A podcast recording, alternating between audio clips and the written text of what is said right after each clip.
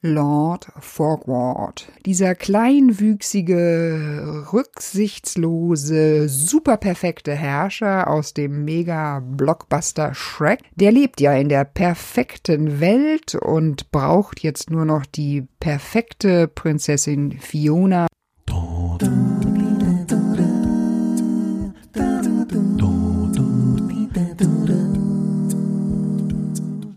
Hallo und herzlich willkommen bei einer weiteren Folge vom Podcast Create Your Work Life mit Claudia Winkel. Für diejenigen optimistischen Weltverbesserer, die ihr Lebens- und Arbeitsglück nach vorne bringen wollen. Ja, schön, dass du heute wieder dabei bist bei einer neuen Folge. Heute der Folge Nummer 14 mit dem Glückshack Nummer 4. Und heute, heute geht's um Perfektionismus. Titel der Folge ist Runter mit dem Perfektionismus mit Timeboxing, entspannter und gleichzeitig effektiver arbeiten. Und dazu habe ich heute jemanden mitgebracht. Vielleicht erinnert sich der eine oder andere Lord Fogward. Dieser kleinwüchsige, rücksichtslose, superperfekte Herrscher aus dem Mega-Blockbuster Shrek, der lebt ja in der perfekten Welt und braucht jetzt nur noch die perfekte Prinzessin Fiona für das superperfekte Leben. Dann wäre das Motto, dass du die nächsten drei Wochen, es geht ja immer darum, innerhalb von drei Wochen neue Lerngewohnheiten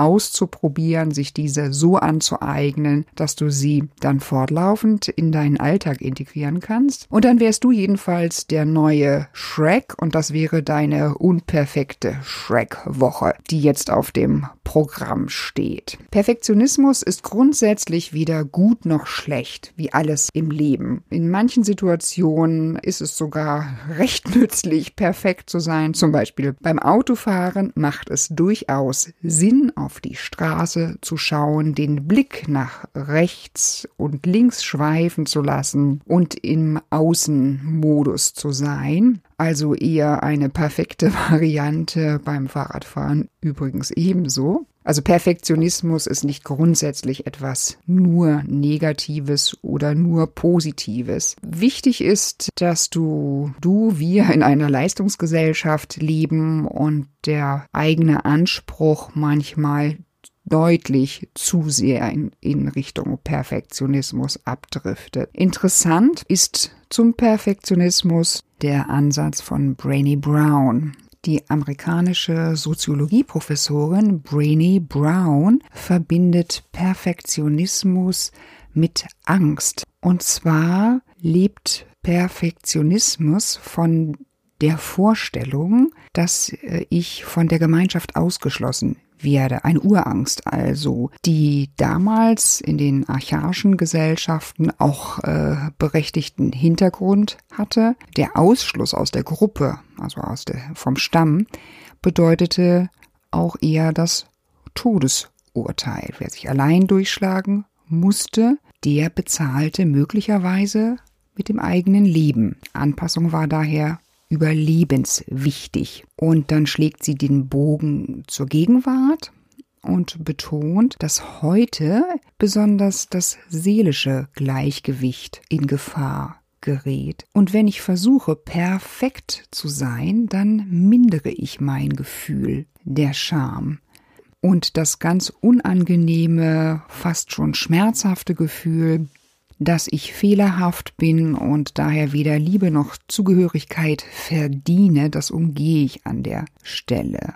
Das ist ihr Ansatz. Wissenschaftlich gibt es äh, im Rahmen des Begriffes perfekt sein, perfektionistisch sein, die Transaktionsanalyse, das heißt genauer gesagt das Antreibermodell, das im Rahmen der Transaktions Analyse entwickelt wurde. Da gibt es fünf Grundstrebungen, wie wir denn sein wollen. Und eine davon ist, sei perfekt. Hintergrund dieses Modells ist, dass wir als äh, Kinder, also in der frühen Kindheit, über unsere Bezugsperson, in der Regel unsere Eltern und andere uns nahestehende Menschen, uns ein bestimmtes Verhalten aneignen, was dann prägt und perfekt sein zu wollen, gehört dazu. Du lässt sich das erstmal erklären und so kannst du praktisch vorgehen. Ich mache jetzt mal eine Shrek-Woche, eine weniger perfekt Woche, ganz einfach. Also statt meiner gewohnten 120 Prozent gebe ich 100 Prozent oder statt 100 Prozent gebe ich jetzt mal bei einigen Aufgaben